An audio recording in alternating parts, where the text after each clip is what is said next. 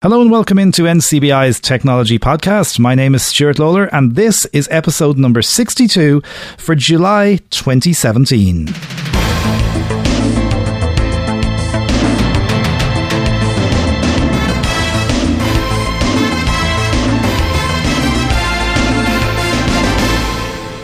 Thank you as always for downloading and subscribing to our monthly technology podcast. I hope you're going to stay with us for just under 70 minutes this month because after some quick announcements, we'll be hearing the incredible story of Jens Naumann and artificial vision. It is well worth listening to. Dara O'Haley is along to give us a demonstration of Windows Narrator on Windows 10, also something well worth listening to and something that I've been playing with over the last few days. And finally, Alex Tavares is here to talk about a new Braille product that he's designing called the Read Read. That's all coming up on this month's edition of NCBI's Technology Podcast.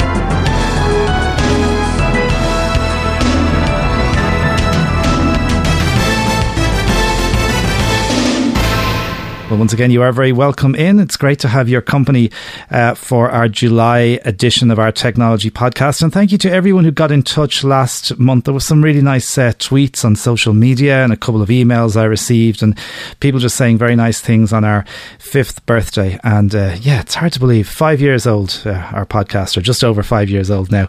Uh, so thank you to everybody for getting in touch and to people who regularly contact us and say they enjoy the podcast. And some very nice comments coming in as well about about the podcast from our Virtual Technology Club, which brings me nicely on to the Virtual Technology Club. We've been having sessions monthly uh, since April, and our next scheduled session is at 7 p.m. Irish time on Thursday, the 20th of July. On that session, we're going to be joined by the legendary Brian Hartgen of Hartgen Consultancy. He's been on this podcast before. He does some amazing things. I don't know how he does them, uh, creating some amazing products that work with uh, JAWS screen reader and Magic screen magnification. He's going to be talking about Leasey uh, this this amazing product that lets you, whether you're a computer beginner or an advanced user, there's something in it for everyone. So, uh, twentieth uh, of July, it's a Thursday, seven p.m. here in Ireland. Uh, Brian Hartgen will be joining us live on our virtual computer club session. If you need to know more about the virtual computer club, a virtual technology club, even then, it's www.ncbi.ie forward slash technology. All our technology news is at that link. Um, so it's a useful uh, uh, part of the NCBI website to bookmark www.ncbi.ie forward slash technology. Now, Sharon Lyons isn't with us this month. You will have noticed that uh, when I was telling you what's coming up a moment ago. Sharon's not with us. She's taking a, a well deserved break, and that's in part because she's planning a series of workshops that uh, she's going to be running in conjunction with ourselves at NCBI. We're delighted to be facilitating these workshops, which are called Without the Mouse. Um, and it's kind of the idea really is that if there's something you want to learn to do without the mouse and using these huge amount of keyboard shortcuts that Sharon has given us since she started her slot on this podcast and all the other things that she does in her training, then it's a good opportunity to do that. There is a charge for these workshops. Sharon has all the details because there's some deals if you book more than one workshop. So if you're interested in the without the mouse workshops, the first set of two workshops is happening on the 15th of July. It's a Saturday and they'll be in the Rehabilitation Training Centre at our head office on Whitworth Road. Info at sharons-shortcuts.ie is the email address to contact if you want to find out more about the Without the Mouse workshops. And um, very happy to be, to be, to be supporting that initiative as well. Finally, for now, uh, August 9th, we mentioned this last month, but uh, Freedom Scientific, part of the VFO group, Eric Damery, and our very good friends at Sight and Sound Technology, they're all coming to Dublin on Wednesday, August the 9th there are some amazing uh, offers um, that we've put up on the NCBI website, ncbi.ie forward slash technology. It's all up there. Uh, VFO coming to Dublin. Amazing prices on JAWS, whether you're buying an upgrade, an SMA, or a brand new version. Uh, same with ZoomText, with Fusion, with uh, some of the Freedom Scientific magnifiers, including the Ruby and the all new ElBraille. This is an amazing device, absolutely amazing device running Windows 10 along with a Focus Braille display and JAWS. It is truly outstanding. I've been using this for the last couple of weeks and I'm finding that more and more of my computer use as I walk from place to place and as I go from place to place is being done with this combination of technology and I pretty much have access to everything, regardless of where I'm sitting. Haven't edited audio on it yet, by the way. I know others have done that, but I have not explored that on the ElBraille. So um, if you want to come and see all that's new and get your hands on some of those great offers, please make sure to register. There is a link on our website where you can find the Eventbrite page so you can get your ticket and secure your place at our event on the 9th of August with Eric Damery and all those great offers from the VFO group. Now, as always, if you have comments, suggestions, or questions about our technology podcast, we'd love to hear from you. Uh, drop us an email at any time to technologypodcast at ncbi.ie.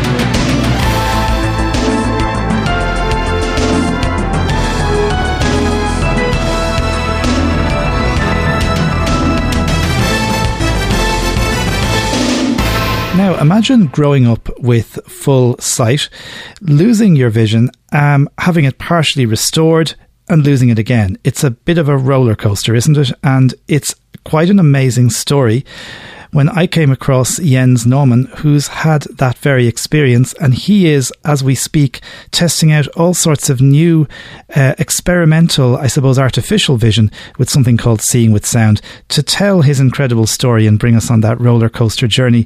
Uh, Jens, delighted to have you on our technology podcast, and you're on the phone from Namibia, is that correct? That's correct, Stuart, and glad to be here and glad to have my voice heard in Ireland. I am here just uh, north of um, South Africa, and I'm running a school project here. I started it from scratch with my wife, and we're in the third year now. So it's been uh, it's been a very busy time. Well, great to have you. We had some interesting uh, Skype issues. Uh, we, we, had to try to record this very early in the morning, and then Skype didn't work, and we we got Jens on the phone, so all is good. Uh, so, just maybe if you if you don't mind bringing us right back, because you grew up as a as a fully sighted kid. You you weren't uh, you didn't know anything about having sight loss when you were when you were younger, right? That's right, Stuart. I actually, uh, my first introduction to blindness was when I was in grade seven, and uh, an elderly man who lost his sight was um, introduced to us as a school assembly in public school. And uh, I was thinking, wow, this doesn't look like a very good life. I mean, he was talking about how he could um, count his money by folding it a certain way, and how he would play checkers marked a certain color, a certain way for the black and the white, etc. And I thought, wow, if if that's all my life will bring, that that really is pretty sad. Let's hope that never ever happens to me. And then, uh, well, I grew up just like a normal you know, teenager, everything was going great. I actually had my own job. I had finished school by the age of 17. I had my driver's license. I had uh, all sorts of all sorts of excitement out there. And by age 18, I lost one of my eyes working at the railway, which um, really it, it didn't slow me down, but it made me think, wow, I, I really need to be careful. Just one piece of metal flew in my eye picking ice and then um, at age 20, I was married, had a small child, and a really good job as a land surveyor when I was working on a snow machine, and a second piece of metal flew off of it into my other eye, and and then I was totally in blindness. That's that's amazing, isn't it? That the very same thing would happen twice in such a, in such a, a short space of time. Now you're married. You mentioned you have a child. You're trying to set up your life, and suddenly there's this kind of darkness that that must have been huge. It was absolutely huge. It was like it was the end of life. I mean, I maybe if I if I hadn't been married, I, I I might have even even considered suicide at that time. It was just such a major major loss. Everything, even even like my my my future, it was just like it was useless. I mean, uh, you know, we often complain, ah, my car's stolen or something happened to it. But in the meantime, everything's fine out there. I just can't use it anymore. I know it's there. I can feel it. It's there. Everything's there, my life, but I can't touch it anymore. I know the mountains are there. I can't see them anymore. Downhill skiing was one of my passions, target shooting with guns and those things. I mean, they're all gone. Astronomy, you name it. So, um, it was like losing one's world, but still being there to to experience the loss, and that was the worst part of it. Really, it, it wasn't even like everything was gone and you were done.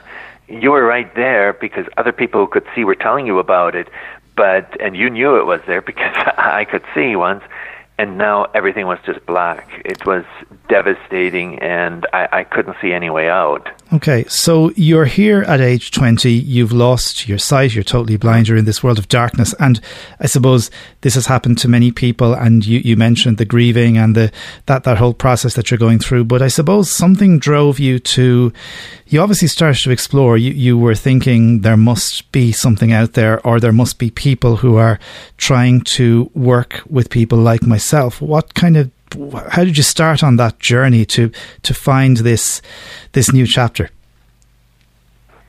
Well, my first stop was the Canadian National Institute for the Blind. They actually came to my bedside when I was still in the hospital recovering from the the second eye being damaged so badly. And uh, I really did not see anything interesting in that kind of a life. I was offered, a, you know, mobility with a white cane, and uh, at that time, the the computers were making their debut, I actually had my own computer.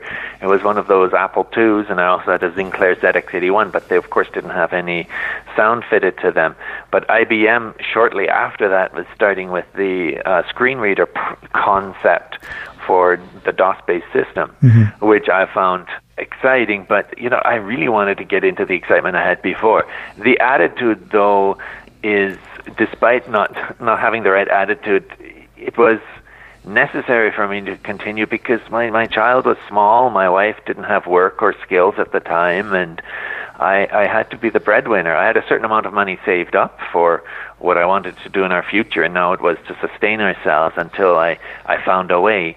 So my first uh, my first stop really was I had uh, or my break was I had a a neighbor come over. He was a retired school teacher, and he said he tunes and repairs pianos for a living. He said, Jens, you should learn this because uh, I know a lot of blind people who do this and make good money. And I thought, wow. I remember looking into a piano when I could see, when uh, because I took piano lessons as a child, and the tuner would come, take the front off, and it would look like just junk, like thousands of bits of moving wood there.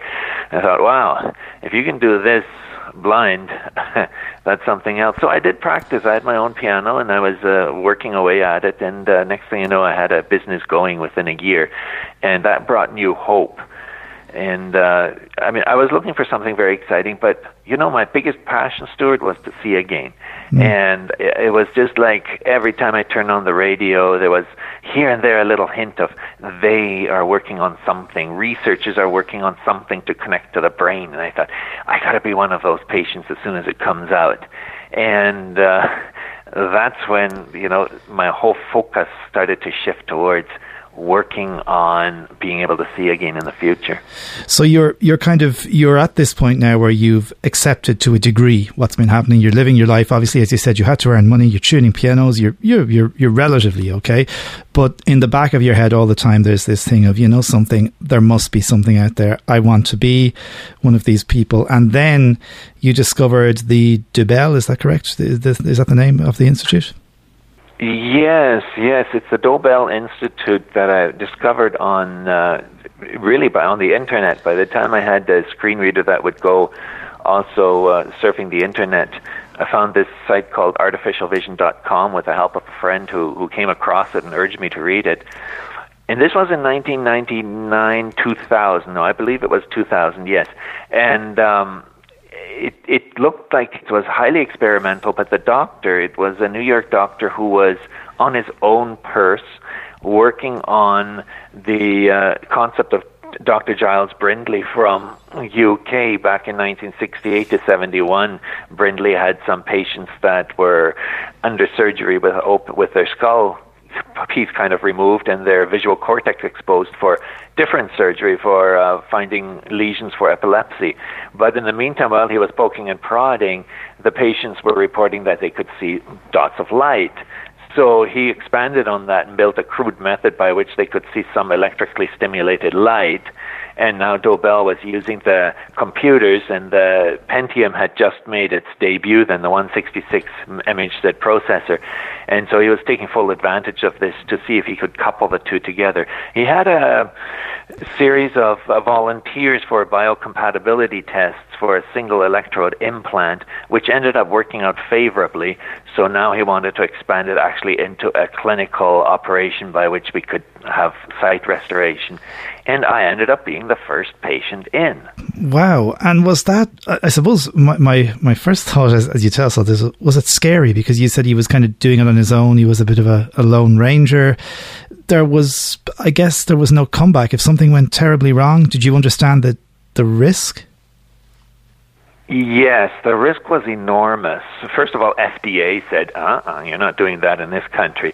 So we had to go, uh, instead of the United States, we, we went to Portugal, Lisbon. They hadn't yet, through the EU, passed this legislation. You can't do human experimentation over there either unless you went through a number of due processes, which he hadn't done yet. So um, we went there, and it was almost like a clandestine underground operation where we had these electrodes put in our heads. Um, luckily, I had a neurosurgeon that had worked on the volunteers that time in Canada, Dr. Um, Dr. John Girvin, and he was a Canadian neurologist. And he decided to do me first and train the other um, Portuguese doctors how this is done. So I was the first guy up. I had a Canadian doctor, and uh, I was still taking the risk, though, even after it was implanted, when I'd come back, the testing. That part of it was risky because we didn't know what it was going to do. The FDA at that time has has set a limit of one volt and one milliampere anywhere to the brain for stimulation because stimulation was used for other purposes at the time already and we were using upwards of 16 volts at times and uh, 10 12 15 milliamperes. So you can see we, we, we were tenfold out of the limit. What was going to happen? I didn't know. So you went to portugal. You underwent this surgery and I, am just trying to get a sense of you you're you know you you fly to Portugal with these guys with this team I suppose and then you're brought in and I presume you go to sleep I'm, I'm assuming you didn't wake up with vision, but but when you woke up, was it was it different, or or, or did this take time? Well, you see that it, goes in two stages. Um, first of all, you get the implants, which constitutes electrodes that sit on your brain, and they're um, encased in a in a substrate, so it's kind of like mounted on flexible plastic, bunch of wires coming off, and these electrodes then terminate at the top of your head with wires that look like two jacks. So now you have two jacks. They were actually IT&T 72-pin connectors encased in in um, flanges made of titanium. And so I just had two jacks on top of my head, one on the left side above the ear, one on the right side above the ear. And that's it. So when I woke up, I was in great, great, great pain. A headache that I don't think I can use enough English words to describe, but I wasn't able to see anything because first you had to hook the equipment to it, set it up, etc., etc. It was a long process. So for the first six weeks, I just had to heal.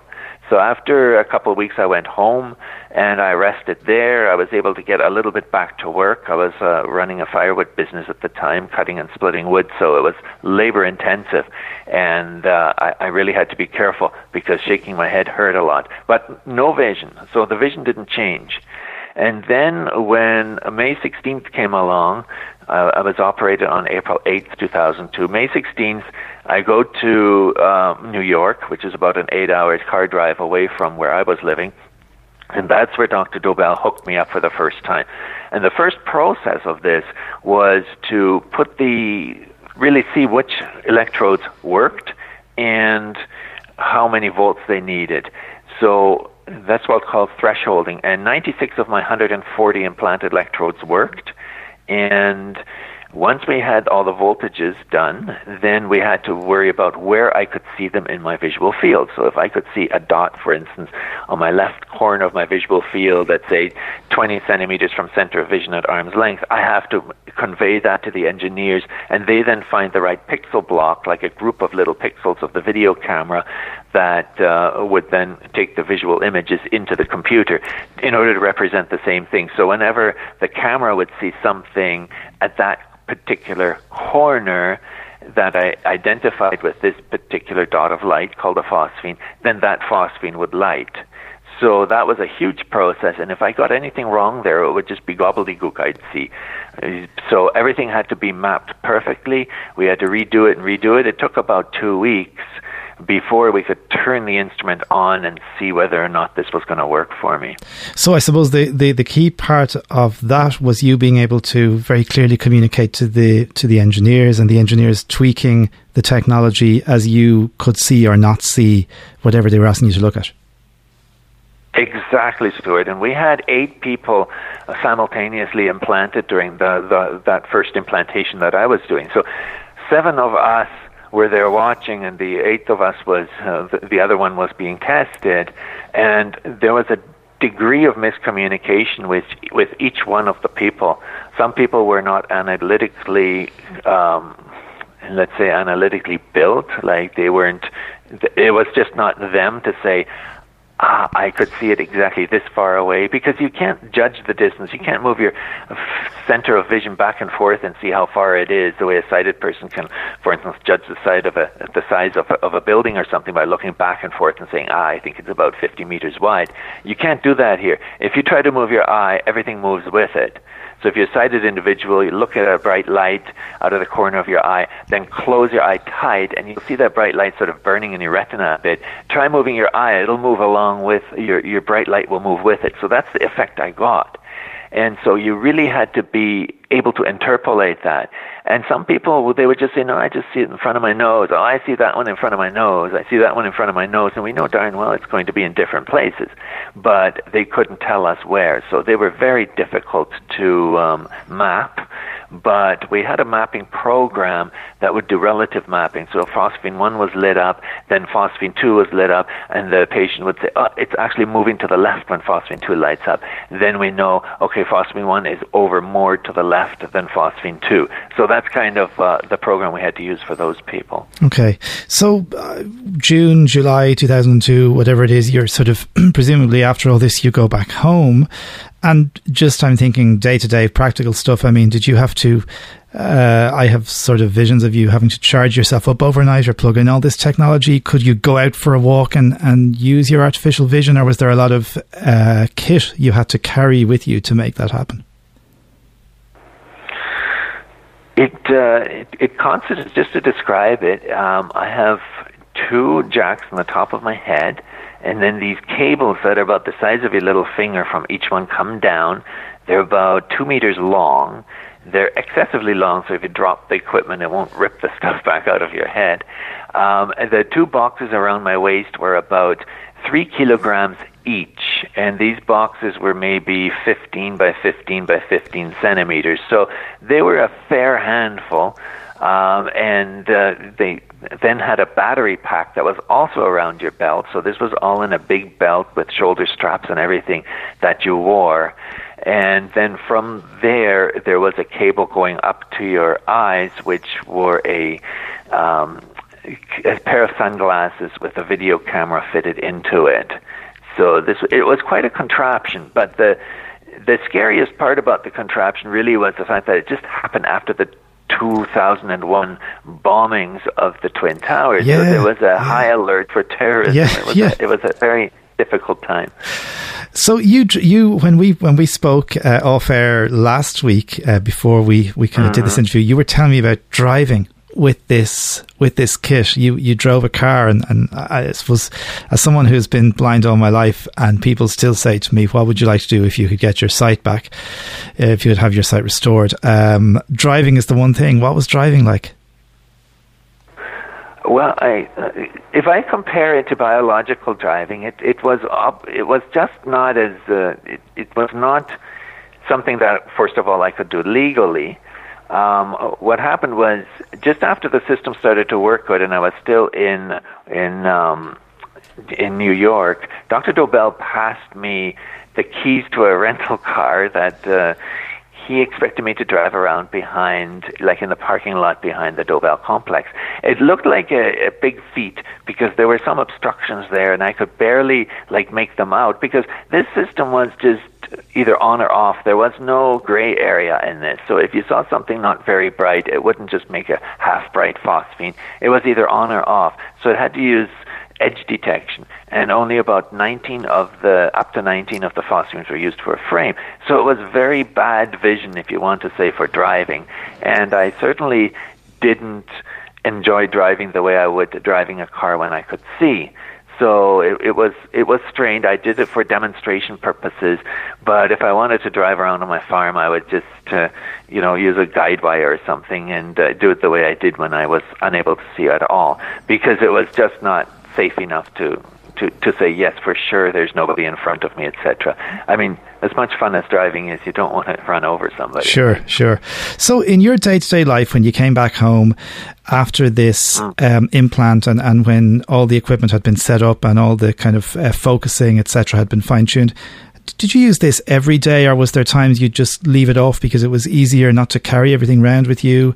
Or, or did you find that you were relying on it a little more all the time Yes, I was using it actually every day, Stuart. I brought it home in December of 2002, and every day I would put it on first thing in the morning, and uh, it used four different sets of batteries. I'd have one battery always charging. It would last up to four hours. And so I would keep switching the batteries, taking extra batteries with me, going places because it was so nice to be able to now connect with the sighted world. I mean, my I had eight children, and uh, my eighth was just five years old, and so I was able to see some of my children grow up, which was nice. So I was using it every day right around February, March, and then things started to kind of go wrong with the experiment, and then I had to start leaving it behind because um, some of the dots I weren't able to see. I then have to go back to the States to try to get it readjusted. There was a biocompatibility issue. We knew we would have to do another implant in the future in order to fix that biocompatibility problem. We kind of located it. So, but you know, meanwhile I was waiting, I was trying to use it as much as I could, for sure. I, I like the sighted world. I didn't use it at night when I slept, but because I was getting the light in, it was back to the old days when I could see in the day and then close my eyes at night and see nothing. I slept better, etc. I was more awake during the day. I really did enjoy wearing it. Sure. And then in 2004, it it it just came to an end, didn't it? Yeah, it was it was very unfortunate. In 2003, there was a university from Ohio that offered to buy the project from Dr. Dobelle, and we were really hopeful because we could see Dr. Dobelle was getting very sick. In fact, he had a diabetic ulcer that delayed the implantation in 2002. It was supposed to happen in 2000, but he actually lost a leg as a result of this unhealable um, diabetic ulcer. And now it was coming back. His whole his whole health had just gone down the drain. He had shingles, etc. He was hardly in the office anymore, and when he was, he was under severe medication, and it was interrupting his his judgment, etc. It was a really sad time, and we could see as patients that this project wasn't going to continue if we don't do something fast.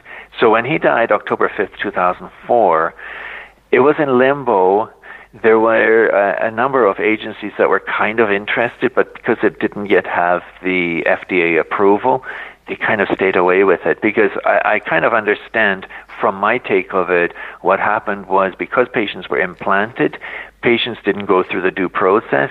They would then have the right to be able to, for instance, file lawsuits, which is something that's done very often in the States, and anybody who picked it up just might end up being the target of these lawsuits.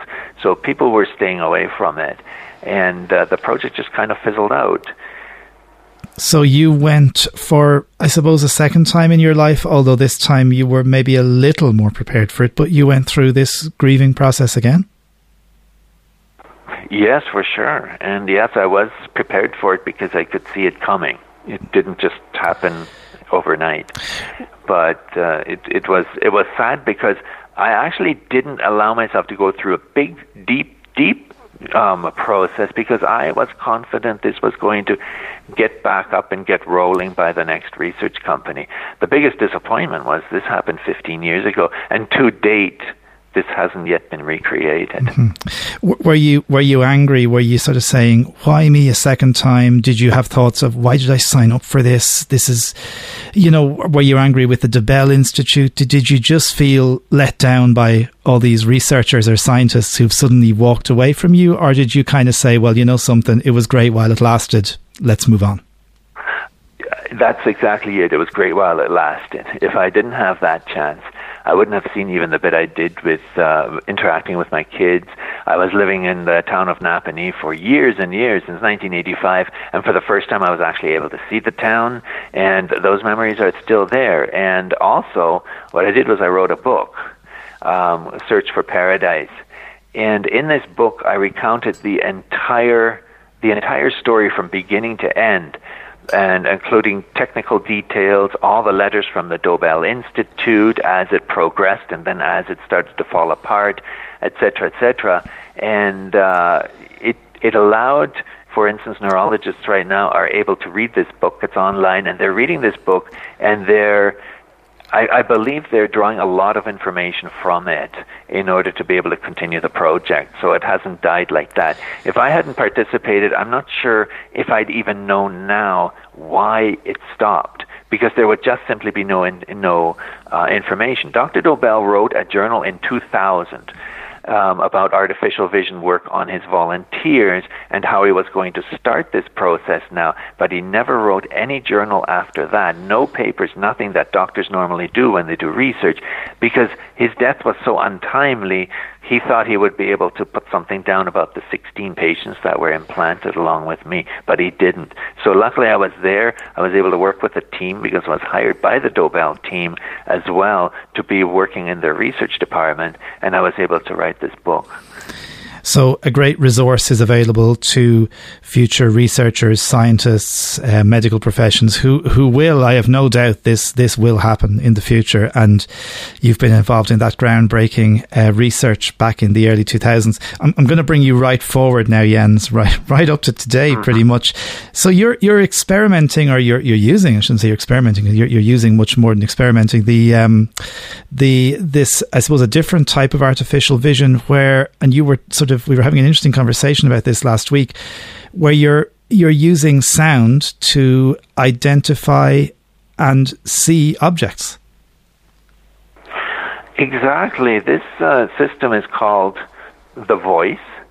It's um, available on the internet for free actually. It's a download that can either work on your android phone your apple phone or you can put it on your pc with a pair of video glasses or you can uh, load it onto a pair of augmented reality glasses. And what it basically is it's sensory substitution. So when there is a picture seen by the camera that you wear, then this picture is changed into what's called soundscapes so you you have an instantaneous kind of audio code of what's out there, and it's a very complex code. So it shows you a lot of different things at the same time. So if there's a round circle, it makes a boo noise, but then the bottom goes like that at the same time. So together you can see how big it is. If I go out at night, for instance, put it on Zoom, and I look at the moon, it will actually show me the moon is round, that there is a, a that that little circle around it, and maybe if there's cloud cover leading up to it, light cloud cover, etc. And if I really zoom in on it, I can actually have a you know sound created just by the creator. So it's it's really an interesting concept. I use it. I'm training with it, and uh, I, I'm actually quite happy with it. The difference is that it doesn't make the actual light sensation in your head directly, the way the artificial vision did. There, I could actually see the dots of light. Here, you don't see the dots of light, but people who have used this enough end up with pictures. And if I use it, for instance, looking at things that I didn't know existed, and then I take it off and I think about it, next thing you know, I have this almost a clear picture of what was actually around me. So as I get uh, closer and closer to um, getting to the point where it becomes a vision, I'm at least you know I'm at least able to interact with my society. It has OCR as well, which is nice. When you hold up a label of a can of soup or an electronic device or a newspaper, it'll read it out to you, which is very very nice, and it uh, it actually makes the sighted population go, "Whoa, this man's back to reading again." so it's it's it's an impressive technology, and it of course doesn't include any surgery. Which is always good. Have have have you spoken to uh, to people who would have been blind from birth, or, or who maybe have never seen properly, like you did? Because I, I I suspect the experience must be different in how although you're all using sound to at least get the image, how you're perceiving that image and how you're using the sound to um, interpret the image must be different. Well, when you train with it, uh, Stuart, because we, we do have a number of people who are congenitally blind on this big email list, and we email back and forth with CCs, so we all hear what we say about it. And uh, even the, the congenitally blind, there, the way you practice with it is you have a a visual picture in front of you what's in front of you. If you touch a banana, you, you, you have a visual picture of what the banana is like, mm-hmm. even if you've been congenitally blind, that it's curved, etc. So in that respect, you're listening to the soundscape, and when you then hear it now from far away, so something's out in the distance, banana shaped, you'll immediately imagine it as being banana shaped as well. So it does it does work very well with the congenitally blind. And something I just want to add: the artificial vision I had before, where you stimulate the brain directly, it did not work with populations who lost their sight as young people or who never were able to see at all. Yeah. Um, you had to have a developed visual cortex. So sensory substitution is the way to go um, for the for the congenitally blind. You you definitely will get a lot out of it. Now there's one other type of um, sensory substitution, and that would be um, tactile. So, in that case, you would have something on your tongue. The BrainPort is a typical example. I'd like to try it still. It has its place. I'm not using the BrainPort. It, you do have to pay ten thousand for it. But um, for instance, for somebody with hearing impairments at the same time as being blind, that would be ideal as well. And also under different circumstances where you really want to not compromise your, your fine toned hearing while using the voice, you do have a bit of a compromise there because you're sharing your sense. So the BrainPort also is sensory substitution on tactile format, and it is actually uh, from the people I've read on the review. There's a review on the New Yorker magazine this week, and uh, people are, are quite happy with it as well. Yeah, I actually read that uh, that same article, and the BrainPort, of course, is the device where you uh, hold something in your in your mouth, and and the um, yeah you're you're stimulated through your through your your your tongue. Um, so Jens, just in relation to to what people might need to get started, you mentioned that the software is free; it's available free for iPhone and for Android, and then a, a pair of um, a pair of glasses that can interface with the phone. Is that right? Yes, if you if you go to the the site Seeing with Sound, all one word, seeingwithsound.com, the inventor of this technology, Dr. Peter Meijer, he's um, in Amsterdam. I met him personally this spring and it was a very nice meeting we had, and we spent some time together. It uh, he that website has all the information necessary, and you can communicate directly with Dr. Meijer, and uh, he he'll he'll make sure that you're set up. But it's it's very uh, it's very it's very simple. It's really just a matter of downloading the software. The software is less than one megabyte. It's 450k, I believe, and uh, it, it it works with your PC, etc. You can even just use your webcam to experiment to begin with, and when you sit in front of it, you can see yourself and the soundscape it makes with a pair of earphones put in. It's a really uh, interesting device, and if you go to that seeingwithsound.com, you you will you will be able to move forward from there on your own. All right, and we'll put that uh, link on the show notes for this podcast episode. Jens, thank you so much. It's one of the most interesting stories I've ever heard. Your journey, your honesty, that kind of roller coaster experience has been great just to talk to you about. So thank you sincerely for sharing that with our listeners today. Um, I do hope we're going to stay in touch because I hope we might see you in Ireland. But for the moment, sincere thanks for coming on our program. You're, you're so welcome, Stuart, and uh, many greetings to my friends in Ireland.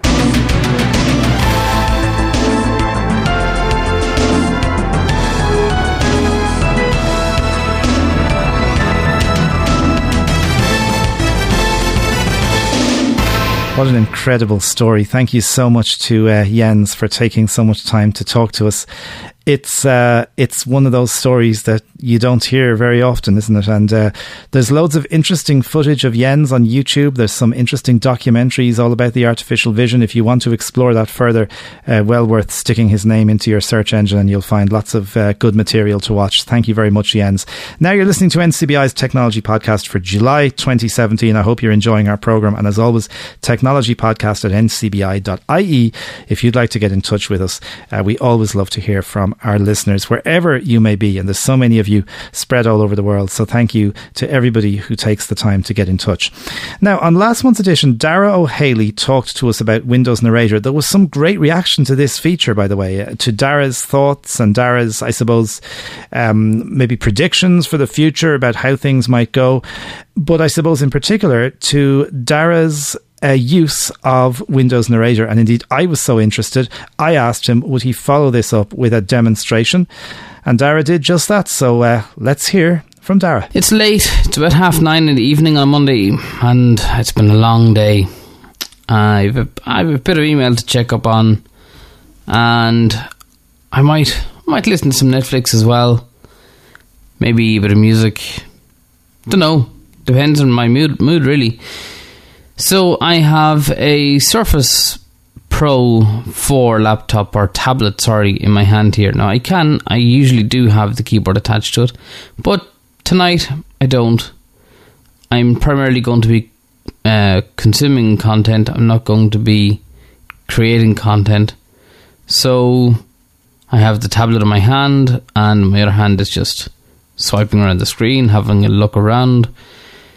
And I'm doing this with Narrator. So this is a Windows 10 machine running the very, very latest version of Windows 10. And for various reasons, I'm not using JAWS or Windows or NVDA. I'm using Windows Narrator. Reasons being that the other screen readers, the proprietary, consumer, expensive ish screen readers, and then NVDA, of course, it's free, don't do a great job with, with touch access. For example, with JAWS, you can double tap and it just doesn't do anything. Or you're listening to a block of text and you take your finger off it and it just stops speaking. Very, very frustrating bugs or feature limitations of touchscreen access. Uh, I'll just say it straight. Uh, it is, and I've I've reported these to Freedom Scientific, and they just haven't been fixed yet. Um, but anyway, this is running Windows 10, and it is light enough. It's a small enough tablet it's very comfortable to use. What I like about it is uh, when we're away, myself, my wife, whatever, when we're away, and she wants to watch Netflix and we want to listen to something together, she can just grab the tablet, I can listen away, and it's just nice and portable and handy. So let's go and have a look, okay? So I'm going to turn on the machine Getting ready. here. Make sure you're centered and looking directly at the camera. Okay, it's using Windows Hello to see where I am. I'm sorry, I'm probably don't have it there. Home. IYB15-02.q.ie forward. I don't want that. Okay, so let's swipe in from the right edge. Running programs. Current application. I'm going to look at the bottom of my screen. Running applications. here. Task view. Virtual desktops. Desktop. Desktop one one of. Desktop two two of two. Double tap to Desktop activate. two. Desktop two. Okay, Command not I don't want to be. I don't want to be in desktop one. Um, I double tapped and then I accidentally triple tapped. I didn't mean to do that. Uh, desktop one is stuff that I was doing earlier that I'm going to use for tomorrow. Uh, but desktop two is what I'm going to use now for this demonstration, and what I'm going to use as well to just relax and take it easy and catch up on a few emails and all of that kind of good stuff. So let's jump in. Let's go to Outlook. Now I know I've Outlook open here on the bottom. Running programs. Current Oh, application Island already News. D- task view. Dismiss tasks. with- Running applications. Island Vic News. D at digitaldara.com. Outlook one of two. Double tap to activate. that. It's grand. Ribbon. It's Minimize button. And I have a list of Move the messages window here. out of the holiday tooth. Baby star archive. Triple tap. Table table. I'm from Tony Sweet. actually, I'm in from Dominique, table Fa- from Dominique Farrell. Subject Island Vic News which playing noises should I be worried about? Received 16 from Dominique Farrell. Subject Island Vic News. New Cross City Luas has to be operational before Christmas breaking news.ie received Sun 1149 Oh, okay. size 62 kilobytes. Flag status unflagged. Selected. Read only. Message read. Column head all. Document 3 Island Vic News. New So I've just double tapped on that message to open it uh, because I'm interested in the Luas being available by the end of this year. I'm going to just find the start of that message. Island Minister New Cross City has to be operational before Christmas tran- I'll stop talking there. I'm to swipe down with three fingers. link http colon double forward slash www Oh, good. Dominic Breaking has the link in IE forward slash well. island forward slash New Cross City has to be operational before Christmas 794,063 HTML New Cross City has to be operational before Christmas Transport Minister Shane Ross says Dublin's New Cross City Luas line will be fully operational in time for Christmas Test runs began on the new line yesterday and will continue today and over the summer months between St. Stephen's Green and Cabra. Minister Ross says any teething problems would be balanced okay, out by the enormous great. benefits the line will bring. fine. So I've listened to that message. I'm happy enough with that. I'm going to go find my close button, which I know is on the top right of the screen. Minimize button double tap to activate. Okay, swipe right, Restore down button double tap. Close button double tap to activate. double tap. Table table view from Dominique Farrell. Subject Island Vic News. New Cross City Luas has to be operational before Christmas break in Stop that speaking. So, okay, anything else in here of interest? From Dominique Farrell. From Tony Sweeney. Subject Re. Island. From Animals and Us. From Fleur Lynch. From Michael Laven. From Ed Harper. From Dominique Farrell. From Lions Mar. From Fleur Lynch. From Lions Marguerite. NTA. Subject. Island Vic News. The US Cross City Gate run Saturday the 17th of June and Sunday the 18th of June. From Tony Sweeney. From Fleur Lynch. Subject. From Michael Laven. From Tony Sweeney. Subject Re. Island Vic News. Free travel and transferring to the new public services card. Receipt. From Rob S. Subject Re. Island Vic News. Free travel. From Fleur Lynch. Subject Re. Island Vic News. Scroll to zero. Cannot scroll further up. From Dominique Farrell. From Dominique Farrell. Subject. Island Vic News. Which plane noises should I be worried about? Receipt. Nervous flyers have a tendency to scrutiny. Cannot scroll further up. Oh, sorry. Link http colon double forward slash www. Just to read the Telegraph. link again. Go. UK forward slash travel forward slash travel truths forward slash what plane noises and things really mean forward slash. Wait. MC underscore ID equals TMG underscore share underscore M. Which plane noises should I be worried about? That sounded like a wheel falling off. Nervous flyers have a tendency to scrutinize every little bump, where and thud they hear on board a plane. Was that a wheel falling off? Did the wing just crack? I could swear I just heard the pilot snoring in the cockpit. But which sounds are routine and which should have you reaching for the in-flight safety So, card? okay. The issue of Airbus passengers may also hear a prolonged whine.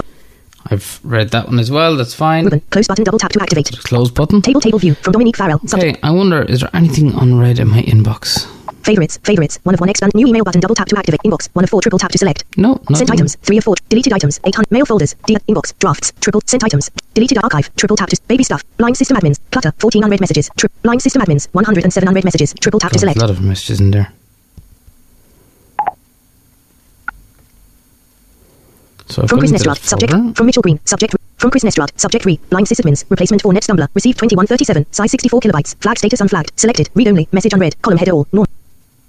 Page 1, Wi-Fi info view, Wi-Fi scanner for, how about, Wi-Fi info view, Wi-Fi scanner for Windows 10 forward slash 7 forward slash 8 forward slash, Vista, link, http colon double forward slash www, NirSoft, net forward slash utils forward slash Wi-Fi underscore information underscore view. HTML Wi-Fi info view scans the wireless networks in your area and displays extensive information about them, including network name, SID, MAC address, PHY type, 802.11g or 802.11n, RSSI, signal quality, frequency, channel number, maximum, speed, company name, router model and router name, only for routers that provides this information, and more. When you select a wireless network in the upper pane of this tool, Okay, so I'm going to close that message. subject, read only, re, ribbon, close button, double tap to activate. Table table view from Chris Nestrad. And I'll actually minimize Outlook. From read only on behalf of ribbon, minimize button, double tap to activate. And I'm going to go into Edge this time. Running application, store button, mail button, double tap to activate. Store button, double tap, file explorer button, double tap to activate. Microsoft Edge button, double tap to activate. Microsoft Edge, Microsoft search or enter web address, editing, navigation, running applications. Microsoft Edge one running window button, double tap to start button, double tap to I activate. think, I think Netflix might be an idea. So let's go and try and find some Netflix. Touch keyboard and handwriting panel, capital W, capital W, capital W, Uh, touch comma, full stop, capital M, capital N. Mic touch keyboard and hand touch keyboard and handwriting, capital E. no, HTTP colon double forward slash www.netflix.ie forward slash Yep. comma website, one of ten, selected. figured out what website I wanted to go to, and I didn't do anything there, by the way. It just told me what website of things I wanted to go to, so Right go. I want to go to. So I'm going to hit the go button. About, I know that's on the right of the keyboard. Now, I know from experience that there's an awful lot of HTTPS colon double forward slash www. rubbish on the top of the screen. So I'm going to scroll down to the next part of the screen, or to the next maybe 12%, I'd say. And hopefully, then I'll have some stuff that's interesting in that part of the screen. So I'm going to use two fingers. Command not available. Oops, Command not available. excuse me. Command not available. Am I doing something wrong? Command not available. New releases. Link triple tap to activate. Main. Scroll to 8%. Hmm. It was still loading the page, I think. My internet connection has been a bit dodgy here today. So, button, double tap to obviously, when the page is still loading, it's not going to be able to tell you. Oh, I didn't want to go into Running programs. box. Netflix. Sorry, Microsoft Edge my- 1 3 double https colon double forward slash hand and I'm- www.netflix.com forward slash browse Netflix. Oh, wrong keyboard. Netflix. Micros. Netflix originals. Link double tap to activate. Okay, I'm in Netflix Netflix originals. Girl Boss. Link double tap to activate. House of Cards. Link double tap. Orphan Black. Link double tap. Dear White People. Link double Riverdale. Link double tap to activate. Okay, let's try and pick. New releases. Tri- triple. The Big Bang Theory. Link. To house of Cards. Link double tap to activate. House of Cards. Status. My list. Group. Okay, status my list group. So generally this opens kind of halfway in the screen. It scrolls stuff around. So let's see if I can find the List. description. Status. Triple tap to link. Double tap to activate. Status. My list. Group. Triple link. Double link. Double tap. Triple overview. One of five. Double overview. Link. Episodes. Two of five. Episodes. Trailers. Trailers and trailers. Episodes. Episode overview. Overview. Tap. Triple link. Double tap link. Double tap group. Triple to my list. Status. Triple link. Double. T- when the newly elect one of fifty six. When the newly elected president reneges on a promise, Frank and Claire decide to sever all allegiances and toss the rules out the window. Group. Resume. Link. Double tap to activate. Tooltip. HTTPS colon double forward slash www.netflix.com forward slash watch forward region oh. video group triple tap to activate. The driver returns with Mr. and Mrs. Warden. It was a hit and run. I'm awfully sorry. Must have jumped over the fence again. Look, Steve's gonna Okay, file a so report on the car. Video group triple tap to act. Text is not editable. Video group triple tap to activate. Pause that. I think if I double triple tap again, Soon Okay, afterwards, in an Video group triple tap to activate. man wa- okay. Now, of course, as you can hear, the, the volume decreases slightly Video when I'm group listening. triple tap to activate. and Narrator, dries so his if I Video group here, triple forward. Set these tabs aside button double tap region. Video group triple tap to activate. and graying temples. the, the volume In a of what I'm dressing listening area, to he decreases, as you the would back expect. Video group triple tap to activate.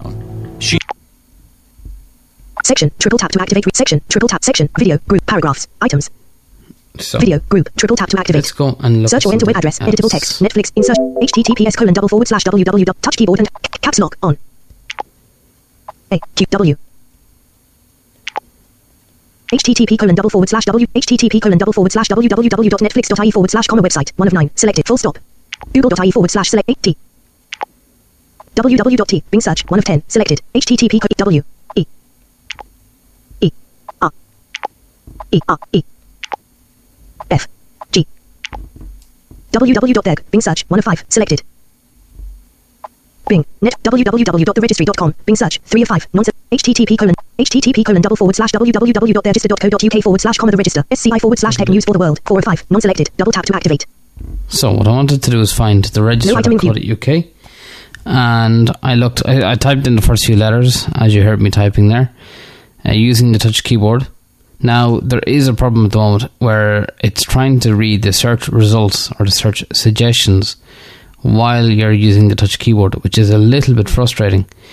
Uh, but that's the only time this happens is when when in, Edge. So there is a feedback form in Narrator, and I've already left feedback, so I'm sure that'll get fixed. But it's a, it's a minor inconvenience. Start button. So start button. Double tap to HTTP colon double forward. The register. SCI forward slash fancy buy now. Fancy buy now aircraft carriers at nav. Radian asks you scroll to 20%. Group. Don't miss FOIA documents show the Kafkaesque state of US mass surveillance. Link double tap to activate. So I'm Don't miss FOIA documents show the Kafkaesque state of US mass surveillance. Link double tap to activate. Okay, let's see if I can browse through headings. Form fields, items, paragraphs, lines, words, characters, tables, links, headings, landmarks, Oh, headings. Headings. Okay, so I'm gonna. I've swiped up there until I found headings, and I'm gonna swipe right. Heading level 2 don't miss FOIA documents show the Kafkaesque state of US mass surveillance. Heading level 2 don't miss FOIA documents. Heading level 2 don't miss FOIA doc. Heading level 4 pure suggests dishing out intelligence to dumb storage shelves. Heading level 4 too cool for computing. Teens interest in GCSE course totally bombs. Heading level 4 venture capital biz hires former EMC CEO. Heading level 4 Datos IO gets nimbler vision at board level. Heading level 4 US photo info stored on wide open cloud box thanks to bungling Republican contractor. Heading level 4 you can't take the perks off Facebook says US Supreme Court. Heading level 3 latest. Heading level 1 fancy buying now aircraft carriers at nav. Radio. Heading level 3 hothead Brussels civil servants issued with cool warning. Leak. Hothead So, Brussels civil okay, servants issued with cool warning. Hothead Brussels civil servants issued with cool warning. Leak the register. So this register site is a tech news site. Now I'm sorry if the speed of narrator is up too fast. I'm, uh, I suppose, so accustomed to listening to it, and I assume that the people listening to this particular segment are screen reader users. I probably shouldn't assume that, but uh, anyway, that's where the way I've said it, so I may as well keep it at that now. So let's go. Sun photo via Shutterstock. Brexit. Hot, head. Brussels civil servants issued with cool warning. Okay, triple so tap to activate. Heading. I know that I need to scroll down to get to the Scroll to 23%. You are advised not to drink alcohol and to eat light meals. 3 of 5. Okay, At level 1. Temperature in Brussels caused by the sun. Hothead Brussels civil servants issued with cool warning. Leak the register. Double tap. Link. Login link. Sign up link. Forums list item 1 of 5. M cube list item 2 of 5. CLL list item 3 of 5. Events list item. don't want that. Scroll to 24%. Maintain good work. Hothead Brussels civil servants issued with cool warning. Leak the register. Double tap to place text insertion point. Heading level 4 boot notes. Oh, I need to turn back down to. Cannot rotate. Landmarks. Headings. Links. Tables. Characters. Words. Lines. Paragraphs. Scroll to 29%. Home. Link. Get the air moving in your office by get the air moving in your office by opening doors and windows for as long as possible while it is cool. At the hottest times, keep windows closed and blinds down. You can also switch off the lights. 4 or 5. Double tap to activate at level 1. Okay, not going to read that article. It seems like it might be a little bit of uh, cynicism. Try not to go out. Hothead Brussels civil serv during.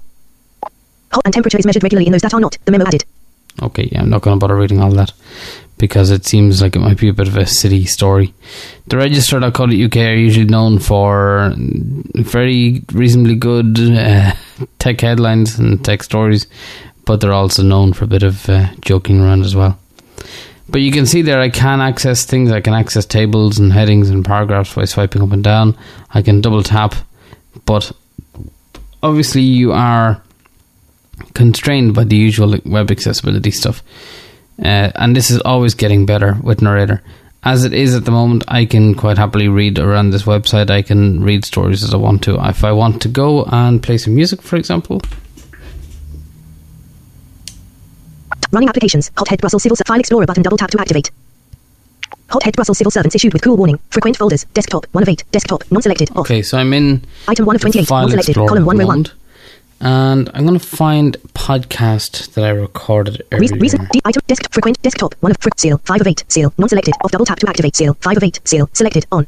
Seal. 5 of 8. Seal. Select seal. 5 of 8. Seal. Non-selected. Off. Come on. Working on it. Text updated. Artists. Items. Broadcast. I- documents. 3 of 18. I- I- I- documents. 3 of 18. Documents. Non-selected. Off double tap to activate. Actually. Items view. Documents. 3 of 8. Jingles. 4 of 8. I- jingles. 4 of 18. Places Jingles. Non-selected. Off double. Items view. Items view. Selected. Support. Take guitar. 1 of 1. Non-selected. Off double tap to activate. Header. Items view. Table items view. 3 to 3 to 4. 4 to 4 1.sfk. 7 of 20. Non-selected. Off double. 3 to 4 3.12. 6 of. Close button. Double tap to activate. How how do you more apps? Look for an app in more. Open OK button. Disabled. No next form field. Checked always use this app to open .s. No previous for OK button. No next form field. Checked always use this app. OK button. Disabled. No next form field. Items. More. Look for an app in the store. One of one. Non-select. Checked always use this app to open. OK button. Disabled. Item is disabled. Close button. Double tap to activate. Items view. Table items view. 4 to 4 1 4 C colon backslash users backslash D backslash drop 3 3 to 4 3.sfk 5 of 20 3 to 4 3 dot 12. non-selected off double tap to activate groove music groove music window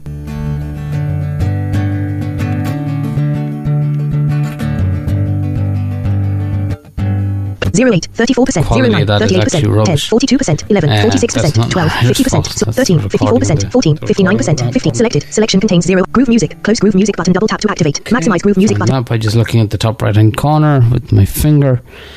So, okay, so I've, I've shown you how to navigate, or I've shown you that it's possible. It's not a tutorial, so I've shown you that it's possible that I can navigate around folders. I can choose a music file, file that I want. Um, I'll actually attach, I'll go over here. I'll grab the keyboard. And I'll attach it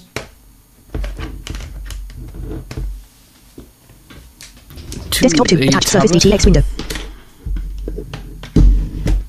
And let's go to the music folder for a second. Run, open, JAWS 18, editable edit, alt undo. Run, open, C, colon backslash users. Items okay, view, table go items back view. to, to, to touchscreen again, okay? Items view, items view, tape Alton, 2 of 20, non-selected, double tap to activate. Okay, so double tap with two fingers. Context, menu, context, menu. That up my context Alton, menu. 2 of 20, I selected, right. on. Open, menu item, double tap to activate. Open in new window, menu, pin to quick access, menu, open in track tool, menu, add to Windows Media Playlist, play with Windows Media, add to Windows, me- play with Windows Media Player, menu item, double tap to activate. Tree view, DCU, 6 of 8. Corporate, seek, slider, 0.431. So you can hear there that I could bring up the context menu and I could very easily. I could very easily change the. Uh, or bring up the context menu, then change focus to the menu and move around it with my finger, just one finger. Uh, and I can, I can basically do what I need to do. If I need to go into Word and read the document, I can do that. Uh, if I need to navigate around a particularly complex website, I can do that as well at times. I suppose the thing to be aware of here is that Narrator isn't as fully featured as something like uh, like Jaws, but it's getting there, and that's the point that I tried to make during the previous podcast, and the point that I want to make today as well, is that no, Narrator can't do everything. You will be a little bit frustrated with it at times, but that doesn't necessarily mean you shouldn't give it a shot, and that doesn't mean that it can't do what you need to do. So, in the evenings when I'm just taking it easy and I want to read through some stuff that I didn't have time to read through during the day or didn't want to read through during the day, I can quite happily uh, throw the tablet on the chair beside me, read with one hand, and have a coffee with the other hand. and that's basically what it comes down to. I want my two hands. I can use, I can read with one hand and hold a coffee in the other one. So, thanks for listening. I'll hand it back to Stuart. Thanks very much, Stuart.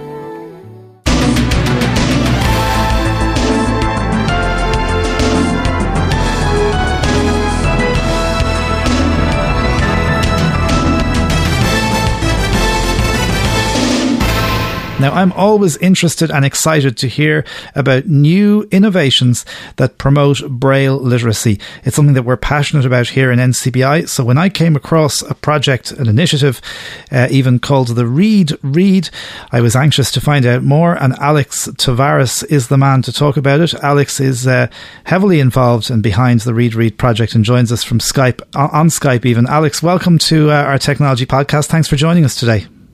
Thank you so much for having me. Uh, it's uh, it's always interesting to find something that encourages braille reading, but particularly maybe braille reading for people for whom the traditional methods of learning braille might be inaccessible. And I, I, I think that's what you were trying to do, isn't it? Yeah, I'm trying to make literacy available to all people and one of the most important things is Braille literacy, because people who are blind and visually impaired have some of the most staggeringly low literacy rates uh, among all people in the world, which is extremely unfortunate. Um, so I've created this device to be accessible to all people, children and adults, um, but especially so to people who are blind and visually impaired, because I think um, the trends are are ridiculous and they're human imposed. So I, I figured I could be one of the humans to help reverse the trend. Well, good on you, and you're absolutely right. It's a it's a huge issue, I think, literacy for people, and I suppose there's all sorts of uh, follow-on research that show that people who haven't had the experience of literacy, in particular with Braille, find it much dif- much more difficult to uh, to sort of advance their career. Uh, just talk to us a little bit about first of all what what does the product do? How does it teach you to read? Sure thing. So um, my backgrounds um, are in cognitive science, um, neuroscience, and I worked as a literacy instructor for the last six years, but I've been volunteering in that capacity for about 15. Um, and I, I, came to Harvard University to study educational technology. So all of these things have come together to create this device. Um, so the device uses what's called associative learning. So um, typically, people associate that with the hot stove paradigm, where you touch a hot stove, you have a terrible reaction, and you make an immediate association in your mind. Um, kind of the same thing if you kick the leg of a coffee table in the middle of the night, um, your your big toe will feel it immediately, or your little toe for that matter, and you make the immediate association between a physical object and a concept related to it. So this device um, it takes advantage of that. So you can imagine a set of about 50 tiles, and on each one of these tiles, which are about the size of a playing card, there is a large embossed letter um, that is high contrast for people with low vision, and just below it is a braille letter. Um, so that braille letter is going to be molded in a conductive plastic. So when you take one of those tiles and you place it on a conductive grid and you touch the braille, you get immediate audio feedback. So it's kind of making Braille come to life, so to speak. It's no longer static in that way. So if you have a tile with the letter B on it, for example, um, and you place it in the slot, when you touch the Braille, the device can say B. Um, the device can tell you the associated dots for the Braille, so it can say B12, for example. Or um, for someone learning phonics, how to read, um, it can make the sound B and it could do any of those things depending on the mode the instant that you touch the braille. Wow! So, so you're creating uh, a type of interactive braille, I suppose, uh, braille for fun, all these things that, that we would, I suppose, um, especially for children. Yeah, exactly. So up to this point, um, braille instruction has relied on a professional instructor sitting beside the person learning. So, for adults who lose their vision later in life, that means either going to a center where Braille is taught, which can be very difficult, or having someone come into the home uh, regularly. And for children, it means having a teacher of the visually impaired, TVI, um, or sometimes even a parent who puts it upon themselves to learn Braille, um, sitting beside the child and, and guiding them. So, what this has caused is a lack of incidental learning for children. So, unlike sighted children who see print all around them and are able to interact with it in their environments, the only interactions that um, young children and adults who lose their uh, vision later in life have with Braille is induced at the early stages um, with the presence of an expert.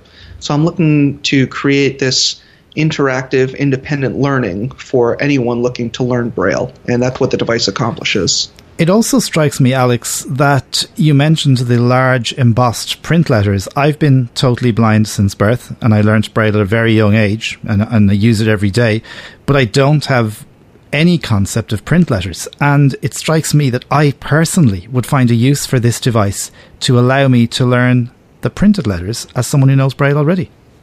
Uh, a number of people who are just like you have mentioned that, and um, some people I've spoken with. Uh, I did another podcast, and the host was telling me he always tells um, um, uh, blind and visually impaired adults who don't know print to learn it because for him, he's had experiences when he's traveling abroad, and sometimes you'll find um, signs that are embossed, but there's no braille to speak of, uh, especially on some older buildings where it's not regulated.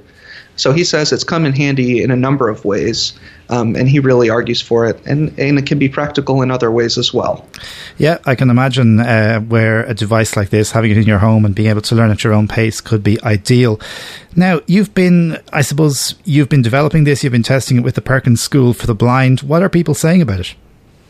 Yeah, so we did um, a three month pilot at the Perkins School for the Blind, and uh, the teacher in one of the piloting classrooms said that this is a device that can change the course of history for kids who are blind.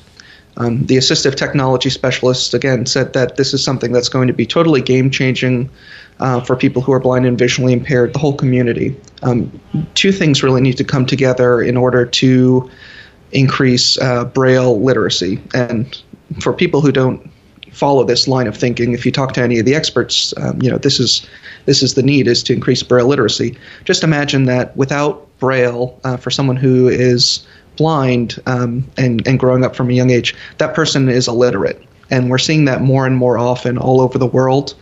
Um, around the world, it's it's been pressing um, pretty much all throughout. But in the U.S., we've had a huge decline in Braille literacy since uh, the 1960s. So, what this device is seeking to do is to make the Braille learning independent. That's one aspect of it. And then the other aspect of is uh, making the actual resources more accessible and affordable. So, the other thing that's happening simultaneously is there are refreshable Braille displays that are being reduced, uh, excuse me, being produced now that will be available shortly that are in the sub $500 range or about that price, whereas before they were in the 2,500 to $8,500 range. Um, so these two things coming together, independent Braille learning as well as affordable, refreshable displays, um, will be the key to literacy for the blind. Yeah, we're, and we're at a very exciting time. We've talked about it on this podcast in the last little while. We're at a very exciting time in terms of all this uh, braille technology. That's we're just on the cusp of something I think really good. Um, so, Alex, how I suppose at this moment in time, how can people or can people either get or help you to make the Read Read available so that they can get it in the future? Yes, so we're running a Kickstarter campaign right now to make this um, available to 400 blind and visually impaired kids um, by Christmas time.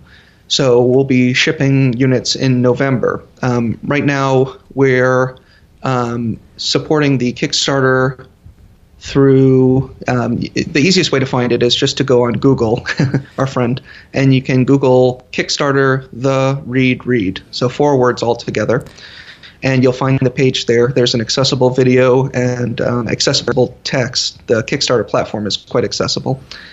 And if you have a child um, who you'd like this device for, you can go ahead and pre-order the device for the child. Um, but we're we're really hoping that the community will do is support the campaign by just making small pledges, whatever they can afford. Um, seeing this as a real game changer in the community of people who are visually impaired and blind. All right, and in terms of the the the target audience, you mentioned children, and you're hoping to have uh, production models available by the end of the year. If people outside of the United States want to order for children, is that okay? Or I mean, are you going kind of worldwide at this stage?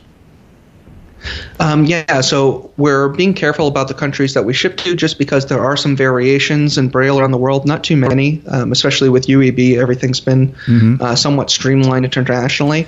Um, but so far, we're shipping to Australia. I assume after this podcast airs, uh, or anticipating the airing of this podcast, I'll have uh, put a link for people in Ireland to purchase as well.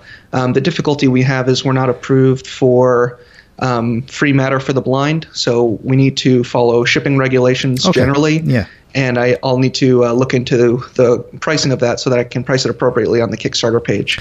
Okay, well, hopefully, as you say, when people start hearing this, they will be going on. And, and I, I, I as I say, I'm, I'm, personally quite interested in the whole idea of learning print letters, kind of doing the reverse of what you thought of, I think, but it's uh, another way uh, to do this. Um, Alex, thank you so much for taking the time to talk to us great to see another initiative that's supporting Braille. And uh, may I wish you all the very best and look forward to hearing more about the Read Read product. An absolute pleasure talking with you. Thank you very much, Alex. It's great to see uh, new Braille technology uh, coming to the fore and especially something that increases Braille literacy. So if you are interested, please make sure to Google the Read Read and donate to that very deserving cause. Now, that's just about it for this one. Thanks to our contributors, Darrow Haley. Alex Novardis, and of course Jens Naumann. Join us in August when, amongst other things, I'll be walking out and about with Amy Hines Fitzpatrick and the OrCam. Uh, tell you about that next month. Until then, from Stuart Lawler, take care and goodbye.